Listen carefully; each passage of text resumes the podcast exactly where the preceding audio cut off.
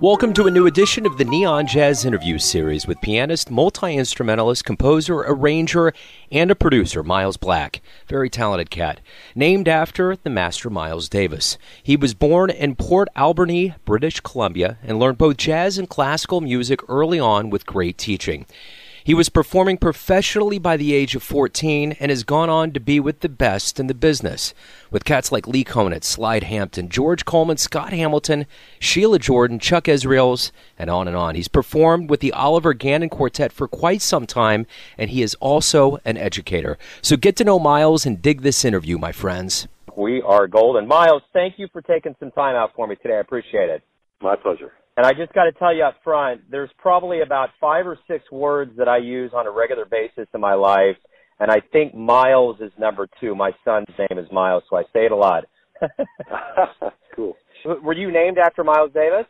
I was, yeah. Believe okay. it or not, I was. Yeah. Yeah. Interestingly enough, that was my angle. I didn't really go into it thinking it was going to be it, but it just made sense. So he's uh, he's another Miles Davis clone too. So Again, thank you. And what I want to do is I want to start out here. I know that you're pretty good about explaining what's going on with the activity. I've gone over your website, but I want, in your own words, what is going on with you lately?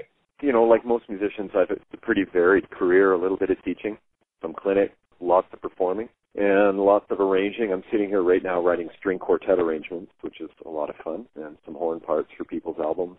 Got a recording studio. I've got my jazzcuts.com business, so I've been we just launched that. And I'm working hard on getting that out there in the world, and uh, lots of jazz gigs. So you're keeping it varied and going. That's that was the flavor that I really felt like. So as I peel back the onion layers here, I'm going to start at the alpha, the core, the seed, and ask you. You were born in Port Alberni, British Columbia. How did you get to a point where you're doing what you're doing today? What gave you the music and jazz bug early on in your life? Well, it had to be my my parents, my mom's an artist and my dad was a guitar player and a poet, and so we had a very uh, house that was infused with kind of well a lot of hippies playing music all the time. My dad always had a great sound system, and he always played wonderful, you know, jazz and and uh, great rock and blues albums, lots of blues. So I think my brother and I both got into music at a young age, so we could jam with my dad and his friends. You know, we had a, he had a lot of instruments around the house, and we played a lot of blues every weekend when we were little kids and then uh, we just kind of it just kind of kept going from there. Basically, it was a nice foundation. So, what albums were you listening to jazz wise that really got you going? When I was 13, my dad's friend Art gave me seven old vinyl records, uh, and they were a real mix, Joe. We had Kind of Blue, you know, that was sort of your classic album to have. And yeah. that really turned my crank as a young kid. I mean, I, I just turned my head around. But I also had a bunch of albums by Roland Kirk that he gave me mm. uh, volunteered slavery and We Three Kings and things like that. And then uh, on top of that, there was uh, Time Out, Dave Brubeck. I think there was Modern Jazz Quartet in there, and then of some really far out John Coltrane albums, you know, like Expressions, Meditations, that kind of stuff. And so as a young guy listening to jazz, I thought I, I just assumed that was all under the big umbrella called jazz. So I, I got into a lot of types of jazz at a young age. A lot of free jazz type things and then uh mixed with the blues and, and I got really into Ray Bryant, Tommy Flanagan, Bill Evans, and uh, Keith Jarrett when I was a kid. And I had a great teacher, Joe. Man, I had a I had a wonderful teacher named George Essihoff. So I was really lucky because he was really into exploring like the piano to its fullest extent, creating the most beautiful sound you could get out of the instrument. And he was really into exploration in jazz. So he didn't stick me in any boxes. Right up like my very first lesson, we just jammed on a chromatic scale for half an hour, and that was the real eye opener. You touched on George, and then you know you were playing professionally at 14. At 18, you worked as a music therapist. It just seems like your life, your constellation map was music. Is that safe to say that's what you wanted your life to be? Yeah. That's definitely true. I, although before that, I was planning on being a visual artist. My, my mom's a visual artist, and there's a lot of those in my family. And I thought, well, that would would have been a nice career path for me. But uh, you know, music took over pretty young. I was 13. I was convinced I'd be a professional. And here I am, man, 37 years later. yeah, you're talking about, you know, Tommy Flanagan and all these guys. Dream realized you play with Lee Konitz, Slide Hampton, George Coleman, Max. Re- I mean, Chuck Israels, Lew Tabackin, and you got, you know, Ingrid Jensen out there in Canada. I mean, you got all these people that you've played with. What what has it been like when you sit back? You're doing this for a long time. How does it feel? How does your career feel right now? And all of this mileage that you've gained. That's the funny thing. I think about that often because uh, you know I've been doing this for 37 years, and I think, well, I still feel like a beginner. I st- feel so fresh and new, and and I'm still playing a lot of the same tunes I played when I was a kid. I'm still finding lots of new ways to play the music. Just such a blessing to be a jazz musician, man. I mean, because you get to always play with new people. You get to play the same music sometimes, but reinterpret it in a completely different way. Uh, that's the thing about jazz that I've always loved: the spontaneity, the creativity, the playing with other people, especially. I love that. Well, and one of those sojourns, I'm going to get into a couple of them here, is Oliver Gannon, and I've interviewed him. He's a very cool cat. You've played with him since '93. What's it like to play with him?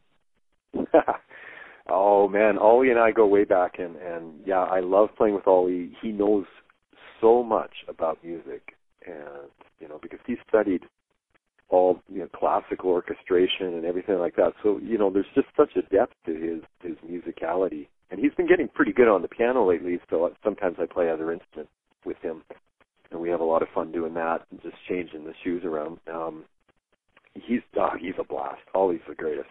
And like I say, he knows a lot, way too much about music. well, and the one thing too, as you mentioned up top of the hour when you talk about what you're doing, you're a composer and a writer. Um, you've worked with Glenda Ray, written 400 song credits, many more, I'm sure. What is it like to kind of toggle that whole writing, composing with playing and teaching and all that? Well, every day's different. Uh, you know, you, even teaching, it, it, you you never have a homogenized approach for every student requires a different methodology or, or sensitivity towards their needs. And all the gigs are like that too. You, every venue is different, so there's no cookie cutter approach to any of it. So I just try to stay very loose in the moment, not have any too many preconceptions about anything. I think that really helps. Who are your jazz heroes? I mean, you mentioned some big albums, but if you could really boil it down to like who's been really influential in the way you've played, who would it be? Well, I, I really, really appreciate Duke Ellington a lot for his really fresh take, and Billy Strayhorn too. For the, they have just a really fresh look at putting music together. I, I don't know if it's because Duke had synesthesia and he was able to see color in music, and I've I've always had an, a, real color association with music too. So I think to him, and definitely there's some other folks, some more modern musicians like Metheny and Lyle Mays have always really uh, turned me on musically. And then of course there's Bill Evans, had a major impact and continues to do so and Jim Hall because I'm a guitar player, so I, I'm very uh, into Jim Hall. You know, the one thing you mentioned, you you know, very early on, even before I get to this question, is you talked about how much you appreciate being a jazz musician and love it, and obviously you've dedicated your life to it. But let me ask you straight up, why do you love jazz? I love it so much because it's fresh. It, every time I sit down at the piano or the guitar or the sax or whatever I'm playing the bass, it just feels new. It always feels new, and it feels like a new challenge, a new day. Uh, never ever get tired of rediscovering these beautiful songs that I've been playing for years or learning new material. So it offers me fresh opportunities to meet new people, to travel around the world, to you know, to reinvent my life every single day. I have to say that's a big reason why I wanted to start up the the, the website too, is just to kind of share that with people maybe who don't have that opportunity to do that all the time to get out there and just start improvising, even if it's only on one chord or on two chords. What does travel do for you? You know, that's the great thing about being a musician. I always kind of envious of because you know I I don't travel as much as a musician, but when I hear all these places and stories, what does that do to add to you? Not only as a musician, composing and writing and creating things for people to enjoy art, but just as a human being, how does it make you grow? Well, I think like as most people would say when they travel, uh, it, it makes you look at the world in a very different way. Sometimes it makes you really appreciate what what you have in the place that you live, and then other times it just you gain such a fresh perspective on the world that we live in and what other people are going through and how they relate to music and what music means to them. And I remember playing in the Soviet Union and people were so moved. I mean, they after a concert, they'd live six thousand people would run up to the front of the stage and throw flowers at you, and they were just crying and you go to places in the world. I, I even did a gig once up near the North Pole. I, I, only music seems to be able to take me to all the places I've gone to. I can't imagine another career path that would offer that sort of perspective. Yeah, that's cool. Let me ask you this: Speaking of fans throwing roses in unique situations, what's one of the nicest things a fan has said to you about your music? That's an interesting question. I think you know sometimes people say that I'm able to uh, engage them in a storytelling way with my music. It's not, you know, I've never never been much about flash, kind of trying to find a way to play slower all the time. So some people have commented on, you know, my ability to delve deep into more of the dynamic nature of the music or the or the emotional nature of the music than just twiddling my fingers as fast as possible. That's cool. A, I always hear that that's a big deal with the musician when the fan, the you know, the person that's not the engineer or the musician can recognize those things. That has to feel really good. You, you know, the one thing that, and this is my final question for you, that, that I really want to kind of get into is everyone has a version of who you are your family, your friends, your business associates. But when you wake up in the morning and you go out, you face the world, who are you? Who do you think you are?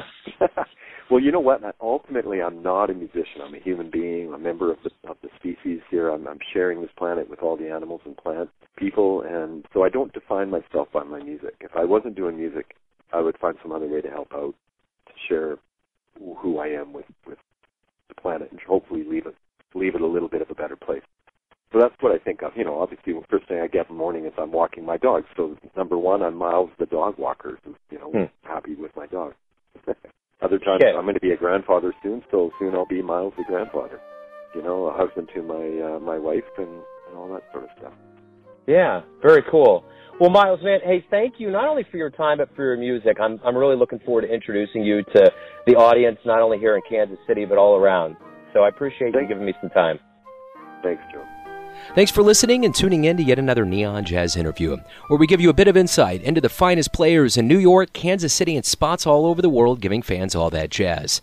And thanks to Miles for his time, his music, and all those stories. If you want to hear more interviews, go to Famous Interviews with Joe Dimino on the iTunes Store, or visit YouTube and type in Neon Jazz. And for all things Neon Jazz, go to the neonjazz.blogspot.com.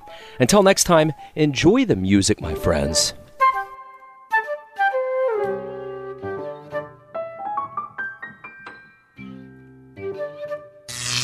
Neon Jazz.